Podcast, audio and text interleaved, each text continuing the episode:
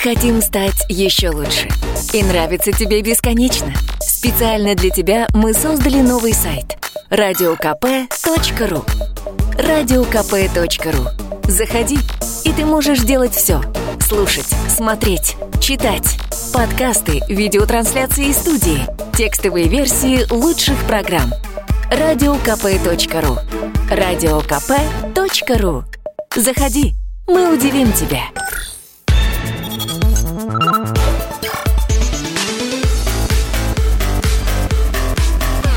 Программа «Главное вовремя». Друзья, продолжается... э, Продолжается. Начни заново. Все Как продолжается. с чистого листа. Да? Да. Э, Продолжается прямой эфир радио «Комсомольская правда». Программа «Главное вовремя». Мария Баченина. Михаил Антонов, здравствуйте. В МВД назвали сумму ущерба от коррупции в России за 2019 год, причем не полный, а за 8 месяцев. Так вот, ущерб по коррупционным делам за эти самые 8 месяцев этого года составил 102 миллиарда рублей, рассказали в министерстве. И здесь возникает вопрос, и что нам с этими цифрами делать? В очередной раз схватиться за голову и сказать, воруют.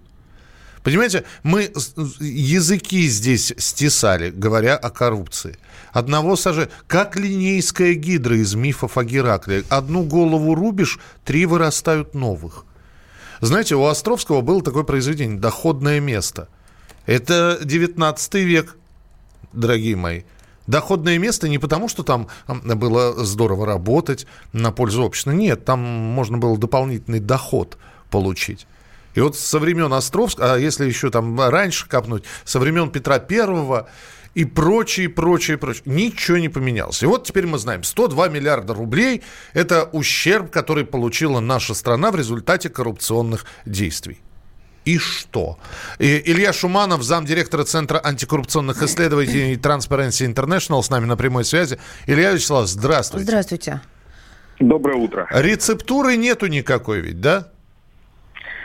Наверное, вот, э, если мы смотрим на эти сухие цифры, на 102 миллиарда, мне кажется, что, э, что нет, что это уже, э, уже стадия гниения началась, и нам тру- трудно, трудно как-то реагировать спокойно на такие цифры, да. Слуш- Слушайте, но с другой стороны, ведь коррупционеры периодически попадаются. Имущество у них изымаются. Вот, я понимаю, что, может быть, не такими объемами, которыми они воровали, но все-таки какой-то ущ- ущерб они возместить могут.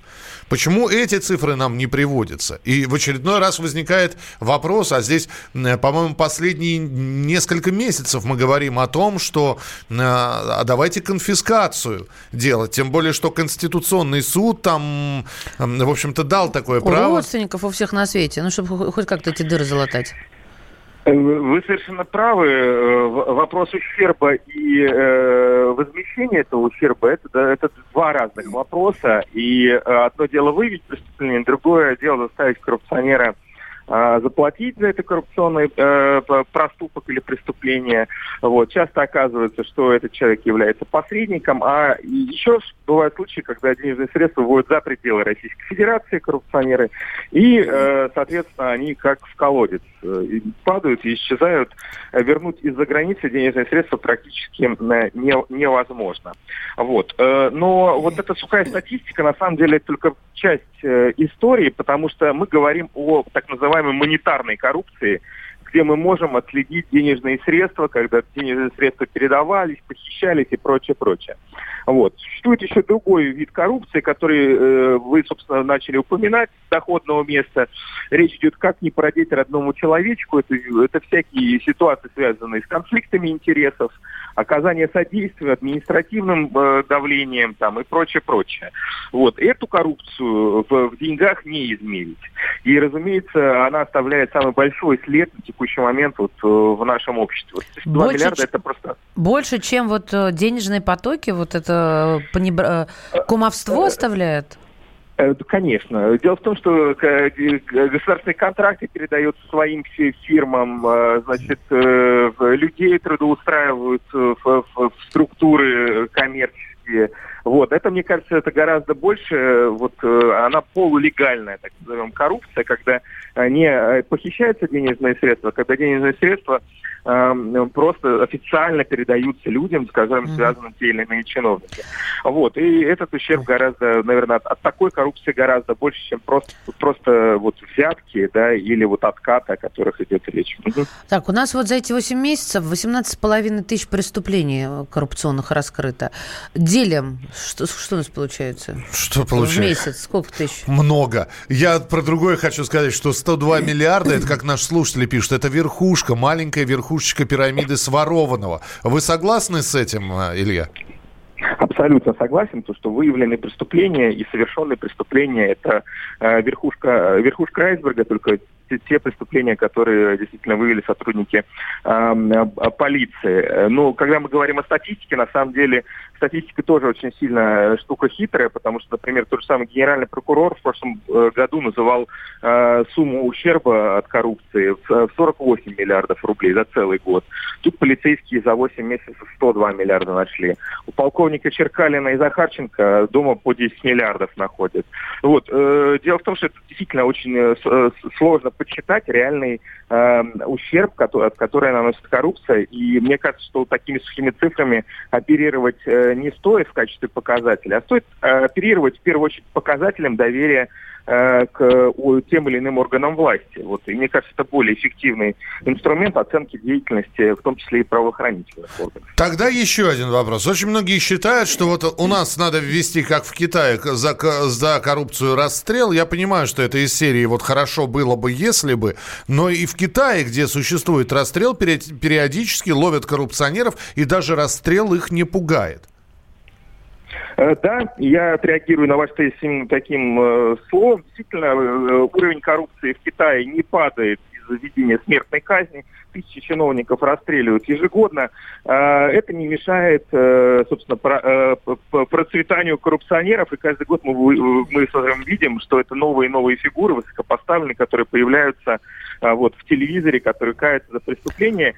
Вот. И сумма взятки растет просто. То есть сумма всех э, этих операций, которые связаны с коррупцией, в Китае просто вырастают. Это, э, собственно, э, вниз закладывается цена за риск. Ну, то есть, получается, который... если у нас ввести, вот как слушатели предлагают, расстрел, то просто взятки вырастут. А есть какая-то в мире схема, которая работает? Э, это одновременно э, две схемы. Первая схема – это, собственно, усиление наказания за коррупцию. Я не говорю о расстрелах, потому что, мне кажется, это не совсем очевидно. Не берите грех на душу, мы говорим о них, да, мы и слушатели да, да, вместе а, с нами. Да. А, а второй, значит, это на самом деле профилактика. Это антикоррупционное обучение, образование. Это работа с так называемым, ну, скажем так, с этической, этической рамкой. Вот. Начиная со школы, с детского сада, прививать людям э, совершенно правильные стандарты, подходы, вот, и поощрять э, тех людей, которые, соответственно, ну, действуют достаточно правильно и показательно, наверное, что они придерживаются антикоррупционных стандартов. А теперь еще один момент, Илья. Мы виноваты. Э, то есть э, э, воруют, потому что позволяют воровать. Воруют или там берут деньги за какие-то свои услуги, потому что мы им даем эти деньги. Или, или берут бесхозные деньги, которые не подлежат учету. И в этом виноваты, ну, уже не мы, да, а там непосредственные начальники этих людей, которые позволяют это делать. То есть, на самом деле, процессы коррупционные, ну, как не взять, когда оно вот оно лежит, и никто этого не замечает?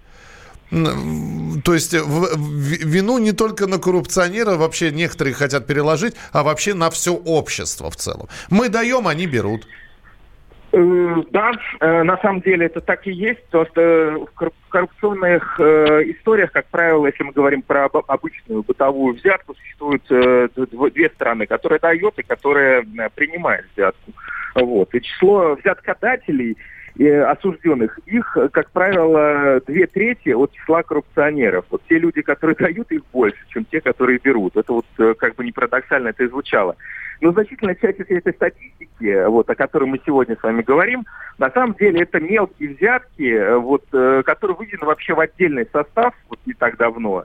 И вот они состава, составляют львиную долю тех коррупционных преступлений. То есть мелкая, мелкая взяточница, взяточница в виде там гаишнику, э, соответственно, где-то разрешительные какие-то документы кто-то получает. Вообще это не касается, как правило, ну, в значительном масштабе, не касается каких-то громких э, историй, гром, громких скандалов. Вот. А и большая масса всех этих преступлений это про, про, про мелкие деньги. Про общество, действительно, э, вы правы, со стороны гражданского общества, со стороны граждан у нас Э, нет сильного контроля за государством. Это и есть основная проблема, которая, э, как мне кажется, в частности, ведет к такой государственной распущенности. У нас буквально полторы минуты, Илья. Я вот э, одна из самых ярких фраз президента последнего времени это про космодром Восточный. Воруют. Понимаете, когда президент на уровне главы государства произносит эти слова, ну думаешь, ну сейчас этот космодром-то перетряхнут весь. Сейчас как там все сме... И ничего, самое интересное. И только мы с конем по полю вдвоем. да. Ну, вы знаете, мне кажется, это стал таким коррупционным брендом России, космодром Восточный, как, потому что... Э, э, Хорошо сказано его э, с утра и до вечера чехвостят абсолютно везде. Вот. Э, дела пр- продолжают появляться уголовные.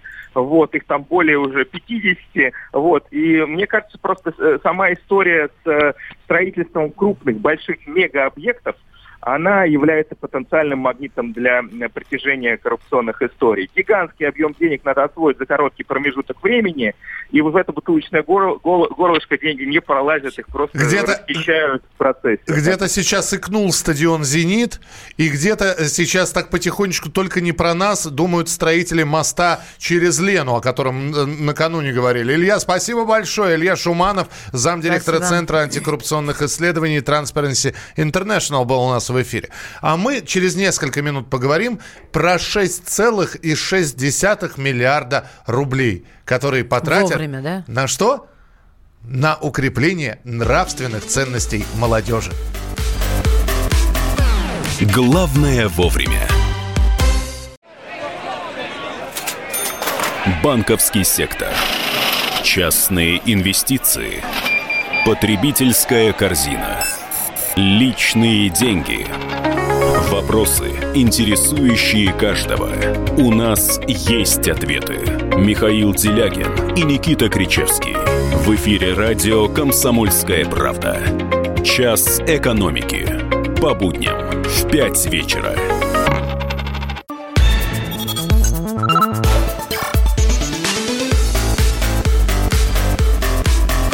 Программа Главное вовремя.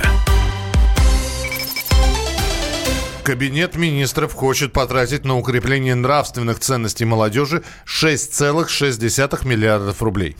Хочет, это не значит, что потратит, но такие идеи есть. Спроси меня на что? На что, на что? Онлайн-проект. Э, Подожди, здесь же цитата есть.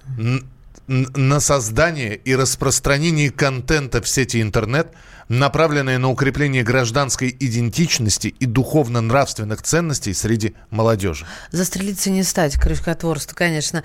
Э, итак, правительство предложило увеличить э, финансирование онлайн-проекта на 2,2 миллиарда рублей ежегодно. Э, это чтобы нравственные ценности укреплять. Поправки внесут на 2022 годы, опубликованы уже в электронной базе Госдуме. Госдуме. Хорошо сказала. Ранее предлагалось выделить по 800 миллионов ежегодно. Сейчас решили немножечко расширить. Итак, член Координационного совета молодой гвардии Денис Аширов с нами на прямой связи. Денис, здравствуйте. Доброе утро. Доброе утро. Э, раз выделяются деньги на укрепление нравственных ценностей молодежи, значит, на данный момент либо эти нравственные ценности не укреплены достаточным образом, либо просто отсутствуют. Э, просто вы можете сейчас, как э, э, человек, который возглавляет молодежное движение, какие нравственные ценности у молодежи и как их можно деньгами каким-то образом ну, развить, укрепить? Ну, мы, скорее всего, говорим не о том, что мы их укрепляем деньгами, а о том, что мы даем дополнительные деньги на то, чтобы их изменить эти истории того, как это происходит. Меняется молодежь, меняется ее восприятие, меняются те определенные истории, которые сейчас у нее есть каждый год определенная, э, как бы, там, есть история того, что молодежь поменялась с точки зрения восприятия, с точки зрения того, что она видит, что она слышит. Денис, ужасно, ужасно все общо. Мы хотим знать конкретно. Э, вот у нас есть молодежь. Что да. за нравственные ценности? Объясните мне. Не понимаю я, что это такое, нравственные ценности у молодежи. Что деньги, вот моя ценность, да? Нет э, понятия родины, отчизны. Или что? Нет. Что, объясняйте. Нравственные ценности, они все так же остаются. Это любовь к родине, это патриотизм патриотизм, это соблюдение каких-то там нравственных, этических да. Или самих историй, это все есть. Вопрос в том, как она сейчас это видит и как она воспринимает. Сейчас основным источником восприятия всего того, что происходит в молодежи, в большинстве случаев являются телеграм-каналы, YouTube, интернет и все, что с этим связано. Это определенный какой-то следующий этап, который есть от цифровизации и все, что с этим связано. Так, и э, эти, и деньги, эти э, деньги будут потрачены на создание контента, как раз э, там, куда ходит молодежь. То есть на создание специального телеграм-канала. Который э, запрещен. Э, ну, условно. Не-не-не. не-не. Смотрите, вы правильно говорите с точки зрения, что это будет создание контента. Почему? Сейчас очень много в сети отрицательного контента, который несет негативную повестку, который несет какие-то отрицательные качества, который плохо или там некачественно, скажем так, не могу давать полную оценку, влияет на то или иное нравственное или еще какое-то э, развитие молодежи. Этот центр, который будет создаться, позволит э, создавать качественный, хороший контент, через который можно будет доносить определенные какие-то э, месседжи, которые могли бы давать молодежи еще более правильное развитие в тех или иных направлениях, по которым и так уже сейчас работает наше государство, но в сфере офлайновой деятельности. Ну, То есть центр позволяет дополнить онлайново эту же историю. Ну хорошо, Денис, ну вот любовь к родине, да? А mm-hmm. Что еще можно, э, вот приведите пример такого контента, пожалуйста. Это какие-то баннеры в самых э, популярных местах посещения молодежи, в каких-то со- соцсетях или э, тех же мессенджерах. Допустим, какой-то баннер с посылом патриотизма эротическим? Или что? Вот что-то, что, что я могла бы потрогать? Вот давайте вот ну, приведу пример на конкретном а, ролике, который, который когда-то был и создан был обычным учителем. Давайте. Если вы помните, некоторое время назад а, была такая история, когда по всей стране распространился ролик о том, как плохо себя а, вел учитель с учениками. Была такая история. После чего обычный учитель в одном из городов России снял другую историю, абсолютно противоположную о том, сколько времени он посвящает этому учителю, как он с ними делает, как он на одном общем языке с ними разговаривает, как я сейчас образно, да, как он заказывает им пиццу и говорит и разговаривает о том, о тех проблемах, которые у них есть. Поэтому и речь идет о том, что мы должны создавать тот интересный контент, который воспринимает молодежь и который она могла воспринимать на своем языке, а не давать им обычные там идеологические какие-то фильмы, как это было раньше, которые они уже сейчас не хотят видеть. Они хотят видеть это на своем том сознании, том внутреннем языке, который они общаются каждый день друг с другом, со своими друзьями и молодежью. Дорогой Денис, вы можете создать все, что угодно. Документальные фильмы, мультфильмы, пропагандистские фильмы, ролики, сериалы. Mm-hmm. Вопрос в одном – кто это будет смотреть. Ведь э, народ голосует, да? Ведь э, люди-то ходят в эти, на, на эти телеграм-каналы, в социальные сети, в группы вступают, YouTube-стримеров смотрят, потому что им это интересно.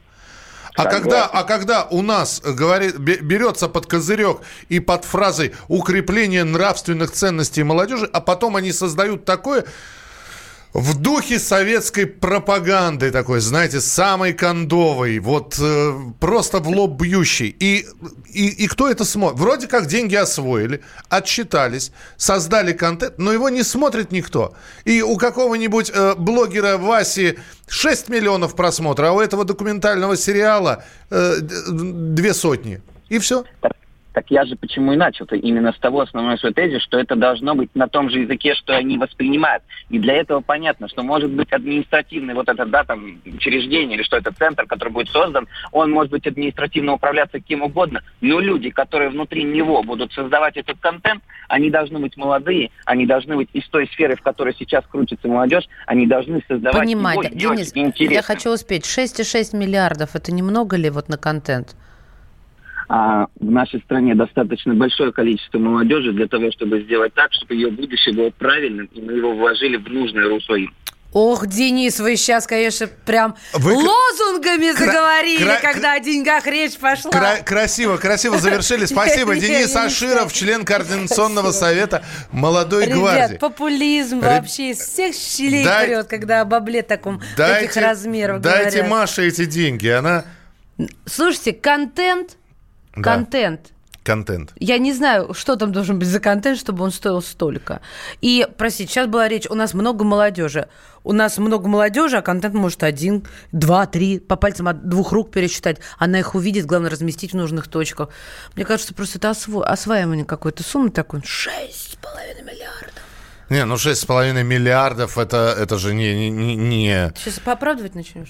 Это же на год. Тебе хоть что-то объяснил, Денис? Мне все объяснил. А мне, мне ничего. Мне абсолютно... Общие по... фразы. Значит, мы... В, в таком комсомольском режиме. Я тебе могу по... вы, сухую, Нет, нормально сухую, сухую выжимку из того, что Денис Давай. сказал. Создаем контент. А, будем надеяться, что молодежь будет смотреть его. Контент будет создаваться такими же молодыми людьми. Ну. Все. Сейчас вот руки из приемника на твою шею дотянутся, сомкнутся, и будешь знать. Ребят, нет, все, все здорово. Может быть, нет. Вполне возможно, получится. Но просто это же надо понимать, что молодежь на укрепление нравственных ценностей. Какой молодежи? Нет, ну вот до этого, молодежь... когда говорили о коррупции, было сказано зерно истины, что, а, когда я спросила, есть механизмы помимо наказания? Есть. С измольства воспитывать это, с детских садов прививать. Это ниткой красной тянется через все. Ви, ви, вот пи, на это направьте, пи, а не на то, чтобы тебе навязывали. Сюда ходи, э, в Макдональдс ходи, а в Бургер Кинг не ходи. Пишут нам, этот документальный фильм нужно вставлять в прайм-тайм вместо дебильных ток-шоу. Да какой, какой канал... документальный фильм? Ну, например, они создадут патриотический документальный фильм. А-а-а. И вместо дебильного, но рейтинга... Фантазер, но, но рейтингового... Ты меня ток... называла. Дай договорить. Вместо рейтингового, но дебильного, как вы его называете, ток-шоу, поставят... Да какой канал пойдет из этого? Чтобы бабки потерять, ну, зрителей я уже спела потерять. по этому поводу. А, мы продолжим продолжим через несколько минут. Присылайте свои сообщения 8967 200 ровно 9702. Мы хотим стать еще лучше. И нравится тебе бесконечно. Специально для тебя мы создали новый сайт. радиокп.ру радиокп.ру Заходи, и ты можешь делать все. Слушать, смотреть, читать. Подкасты, видеотрансляции из студии, текстовые версии лучших программ – радиокп.ру радиокп.ру Заходи, мы удивим тебя.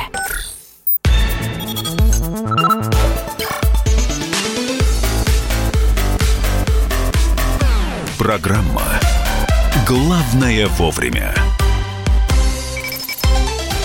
Продолжается прямой эфир, программа «Главное вовремя». И сейчас мы будем говорить про законопроект о домашнем насилии, который периодически дополняется. Мы совсем недавно вам рассказывали о том, что хотят в этот закон ввести а, такое понятие, как приближение на определенное расстояние. Ну, то есть, если человек пострадал от домашнего насилия, то человек, который совершил это домашнее насилие, может быть судом ограничен в приближении к этому человеку. Но на этом все не закончилось, закон продолжает дополняться. Мы еще разбирались, там как браслеты надевать будут, как это будет контролироваться? Здесь вот это все упиралось. Вы понимаете, сейчас тема нам, намного более широ, широкая становится, чем просто закон о насилии. Это те, э, тема законотворчества, который вроде как закон приняли, а как он будет работать, а Бог его знает. Закон о, о животных приняли, а кто будет следить, кто... Да какая разница, приняли и приняли. Вот сейчас мы не говорим о том, что законопроект о домашнем насилии не должен, он должен быть. Но хорошо бы, если бы закон был бы какой-то однозначный, чтобы не было перекосов там, э, чтобы не было двучтений, чтобы все было понятно и прозрачно, как это, это будет работать. И сейчас, когда мы читаем о том, что в законопроект о домашнем насилии добавили понятие преследования, ну, тоже вроде как понятно все, да? То есть э, человек подвергся домашнему насилию. Его начинают преследовать. Далее начинаются различные ответвления. Во-первых, слово паранойя никто не отменял. Ну, человек может быть параноиком, да, вот он пострадал от домашнего, и ему мерещится, что э, его преследуют. Это вообще неприменимо. Что? Вообще даже рядом неприменимо. Он имеет право быть параноиком на 150-300 тысяч миллиардов миллионов процентов. Подожди, ты не, не дала мне договорить. Второе. преследование надо доказать. Ну, каким-то образом доказать. Ну, просто придет человек и скажет, вы знаете, вот я пострадал от домашнего насилия, меня преследуют. Слушайте, тут надо, у нас в стране надо сначала доказать домашнее насилие. Ну, допустим, у доказали. У нас придут, пожурят, скажут, ты больше так, брат, не поступай. Допустим, доказали. Как вы докажете преследование? То есть человек, угу. жертва домашнего насилия, должен каким-то образом зафиксировать то, что его преследуют. То есть вот э, э эта машина или машина бывшего или бывшей вот я раз ее встретил, вот два встретил. Я не знаю, как видео предоставить. Ну, ведь у нас э, вроде как существует, с одной стороны... Мне кажется, ты не там копаешь. Ну а как? А, объясню. А, потому что вот это уже детали, в частности. Есть глобальная штука. Есть люди, которые погибают из-за несовершенных законов российских о домашнем насилии. И, соответственно, сейчас они обрастают подробностями, их видоизменяют. Он в, в свете этой расчлененки в Санкт-Петербурге, как минимум. И а, тут нужно глобально мыслить. Нужно, да, только как они будут де- де- выполняться – вот, а я про знает? это и говорю. Маш, я же про это и говорю. Я еще раз говорю, закон о домашнем насилии должен быть? Должен. Как вы будете преследование доказывать? Мы можем еще кучу понятий ввести. Доказательная база. И кто, значит, э, существует презумпция невиновности? Э, кто должен доказывать, что существует преследование? Алексей Паршин, адвокат и соавтор законопроекта. Э, давайте послушаем, что он говорит об этом. В одной из редакций законопроекта была формулировка о том, что общественные организации должны в обязательном порядке информировать э, правоохранительные органы о фактах домашнего насилия, которых им стало известно. Мы считаем, что этого делать ни в коем случае нельзя, только с согласия самого человека, который подвергся домашнему насилию, потому что иначе это подорвет доверие к, к общественным организациям, туда перестанут обращаться люди, это будет так же латентно, как это сейчас. То есть так же невидимо, так же э, люди не захотят получать помощь. Это был Алексей Паршин, адвокат и автор законопроекта. А, и, итак, э, как будут, будет доказываться насилие? Вот у нас через э, несколько минут буквально в эфире появится адвокат, и мы попробуем у него выяснить. Итак, жертва насилия, вдруг ей кажется, или ему кажется, что его преследуют. Он приходит в полицию и говорит, меня преследуют. Вопрос из фильма, какие ваши доказательства, что вас преследуют? Ну, вот у меня вопрос первый. А зачем это доказывать, если уже доказано да, насилие? А, ну а как вы? А может вы, а, может вы за насилие, которое было совершено над вами, хотите отомстить этому человеку и говорите сейчас, что он вас преследует? У нас на связи э, зампредседателя Московской муниципальной коллегии адвокатов Владислав Поликаркин. Владислав Николаевич, здравствуйте. Здравствуйте. Вот у нас спор приключился с коллегой. А, приходит человек, который подвергся насилию в полицию, и этот факт уже доказан, а, что он подвергался насилию, и говорит, меня преследуют. А нужно ли ему, на ваш взгляд, доказывать вот здесь и сейчас, в полицейском участке, что его преследуют? Или полицейские должны среагировать, потому что это уже попахивает рецидивом? Нет, ну какие-то первичные данные, подтверждающие его слова, он должен э, представить сотрудникам полиции, а вот уже, так скажем, доказательственную базу собрать должны будут э, сотрудники полиции. Но я думаю, что, естественно, его высказывания не должны быть голословны. Он должен представить какие-то видео, аудиозаписи, может быть, переписку в мессенджерах, э, распечатку скриншотов э, страницы какой-нибудь соцсети, то есть непосредственно там где в той или иной форме были высказаны эти угрозы в его адрес. Да, Владислав Николаевич, а не будет ли это так же, как сейчас, э, когда жертва, э, ну, допустим, жертва жалуется, да, и сначала просто ничего не происходит, и не происходит это вплоть до того зачастую, пока не узнают СМИ об очередном трупе? Ну, вот дело в том, что сейчас законодатель пытается заполнить э, тот пробел, пробел, который существует у нас э, в административном э, кодексе и уголовном. Дело в том, что сейчас э, наказание подлежит только реальной угрозе убийства. Вот существует такая статья в Уголовном кодексе, а все остальные действия вынужден законодатель э, квалифицировать как, например, там, мелкое хулиганство, да, например, там, ну, в виде появления в общественном месте в нетрезвом виде, если вот э, угрожающий как, как раз в таком виде и находится. И вот этот пробел как раз и под, э, законодатель хочет заполнить, чтобы действия такого человека нашли свою квалификацию в виде административного проступка или уголовно наказуемого деяния. А, есть ли примеры в других странах, где преследование ну, является каким-то э, действительно э, настоящим преступлением и карается по закону? То есть э, почему-то приходит в голову Соединенных Штаты Америки, э, но там преследование, насколько я знаю, читая какую-нибудь светскую хронику, когда какой-нибудь настойчивый, слишком настойчивый фанат, ну, действительно проявляет себя так, что суд ему запрещает какой-то звезде приближаться, и это действительно далее судом интерпретируется как преследование. А где-нибудь в других странах еще это есть?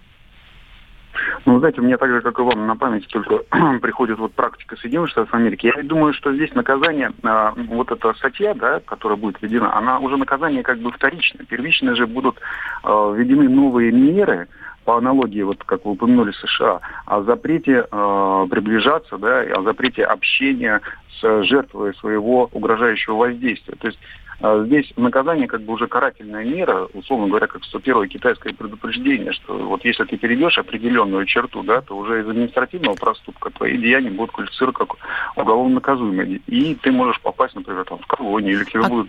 Как контролироваться? Более контролироваться как будут? Э, ну, вот перешел он эту черту, эти 100 метров пересек или, или нет? Ну, я думаю, это так же, как и угрозы. То есть достаточно какой-то фиксации свидетельских uh-huh. показаний, э, произвести видеосъемку, сделать аудиозапись, вот. которую будет э, слышно, например, участник второй, а непосредственно тот человек, который совершает эти противоправные действия. То есть фиксация, я думаю, здесь и Достаточно. базы да, он Владислав будет... Николаевич, самый э, главный вопрос, как говорит мой коллега. Может ли, э, спасет ли нас это от э, такого массового насилия бытового? Смотрите, вот сейчас у нас это административка, и никак не перейдет это в уголовку. Поэтому заканчивается зачастую все плохо. Подойдет ли это вот под такую схему? Жертва э, жалуется, выносит постановление не приближаться там на 100-200 метров, да, и как только и это ее как бы спасает, э, а потом, когда когда, если только человек приближается э, ну, на менее, на, менее чем на разрешенное расстояние, он садится. Вот эта схема, она сможет э, работать или это слишком сложная какая-то конструкция? Вы знаете, мне кажется, сейчас вот именно нужно создать платформу для опробирования, так скажем, этой схемы, а уже в практическом ее применении будут выявлены ее э, какие-то недостатки ходе которых можно их доработать. Просто, по правде говоря, если человек, уже которому применяли определенные меры а, воздействия, наказания, продолжает совершать такие действия, уже стоит вопрос о неадекватности этого человека. Может, можно тогда психиатрическую экспертизу провести и изолировать уже совсем в другом формате. А если они живут, это домашнее, человека? домашнее насилие, они живут на одной те, квартире, в одной квартире. Вот как здесь, мне интересно, законники? Ну, здесь уже сложнее, потому что ну, фонд, фонд расселения создавать, это тоже проблематично. То есть да. э, на улице человека тоже не выгонишь, хотя есть тоже законодательные примеры, когда, например, лишенные отцовства тоже не могут э, жить вместе со своими детьми. Владислав, скажите мне, как адвокат, не адвокату. На мне вот просто сейчас э, безумно это интересно. Вот, э, значит, запретили человеку приближаться на 100 метров к жертве насилия по приговору. Он не приближается, но он находится на этих 100 метрах, и жертва насилия его видит периодически. Mm. Это, это преследование или не преследование? А самое главное, вам не кажется, что все, э, что когда мы говорим про преследование, это будет какая-то битва адвокатов? У кого лучше адвокат, тот и будет э, прав. И адвокат будет доказывать, э, это преследование или нет. У нас полминутки буквально. Нет, я просто объясню, что любое судебное предписание, оно должно отличать признаком исполнимости. И, соответственно, если уже априори заложена невозможность его исполнения, то судья такого решения не вынесет. Значит, у него будут какие-то альтернативные наказания может быть, тогда станет вопрос о полной его изоляции, тогда, если он представляет такую реальную угрозу для человека. Принято, спасибо. Владислав Поликаркин, заместитель председателя Московской муниципальной коллегии адвокатов. Итак, э, законопроект о домашнем насилии может добавиться пунктом преследования. Напоминаю, обсуждение этого закона по-прежнему продолжается. У нас через несколько минут э, наша традиционная рубрика в коридорах власти. Далеко не уходите. Это программа «Главное вовремя». Главное вовремя.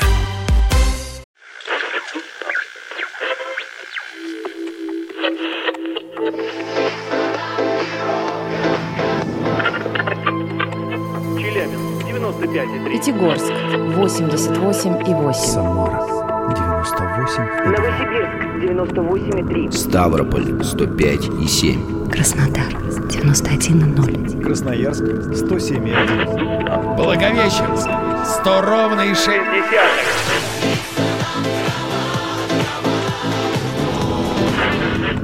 Санкт-Петербург 92 и 0. Москва 97 и 2.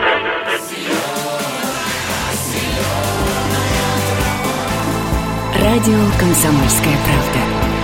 Слушает вся земля.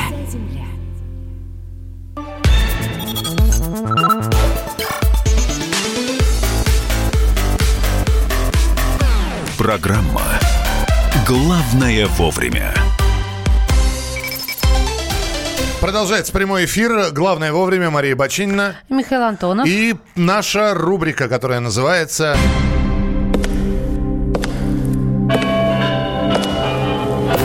В коридорах власти. Постоянно ведущий Дмитрий Смирнов уже с нами. Дима, приветствуем. Доброе утро. Как жизнь? Дима. А что такое? Молодая. Ну, что, как? что такое? Что это действительно? Скоро Париж, красота, Рождество, Елисейские поля.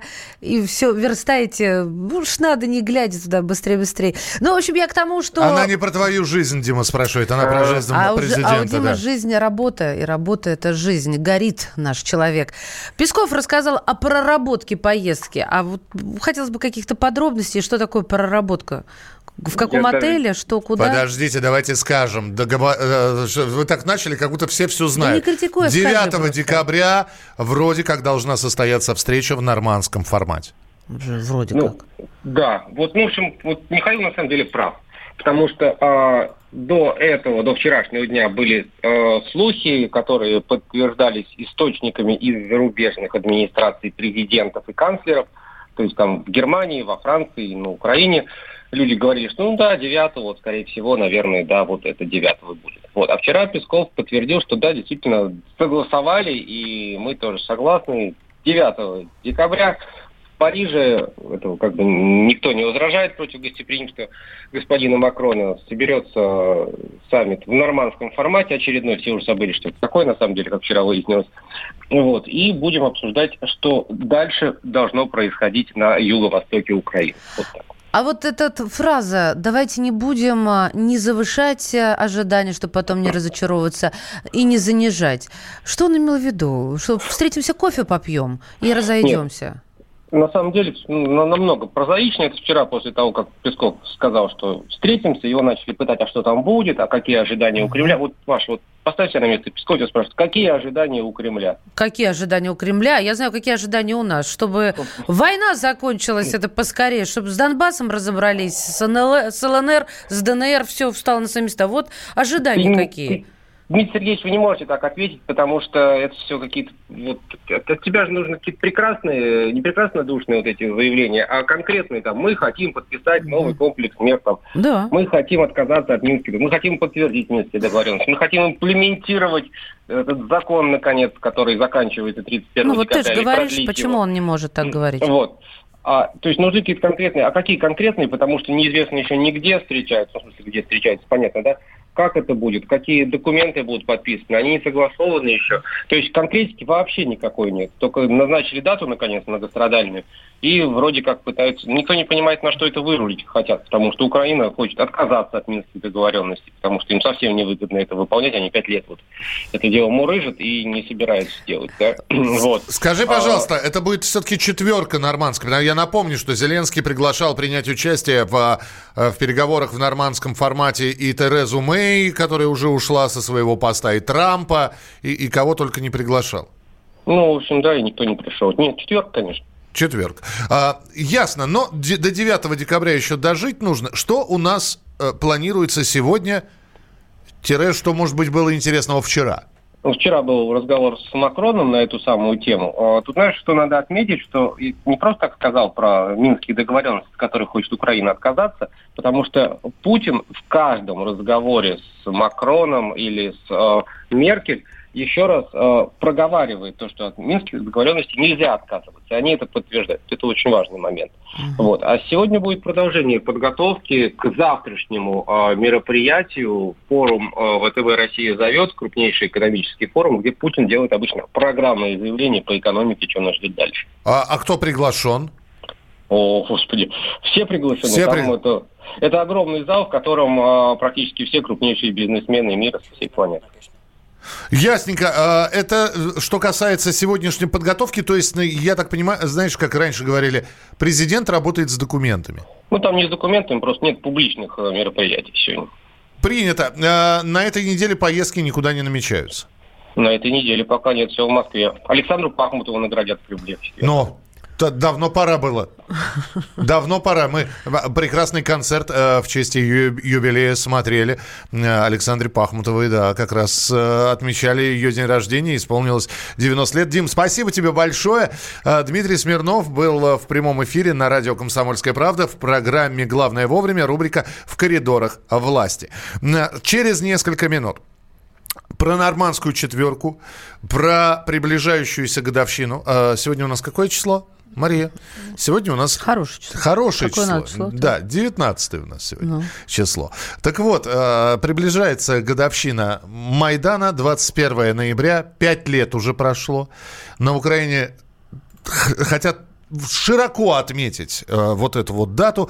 Об этом, обо всем буквально поговорим через несколько минут в начале следующего часа на радиостанции «Комсомольская правда». Это программа «Главное вовремя». Ну и про, нормандскую, э, про нормандский формат, про встречу в рамках нормандской четверки в Париже тоже обязательно поговорим. Мария Баченина. И Михаил Антонов. Оставайтесь с нами, впереди много интересного. Мы хотим стать еще лучше. И нравится тебе бесконечно. Специально для тебя мы создали новый сайт – радиокп.ру радиокп.ру Заходи, и ты можешь делать все. Слушать, смотреть, читать. Подкасты, видеотрансляции из студии, текстовые версии лучших программ.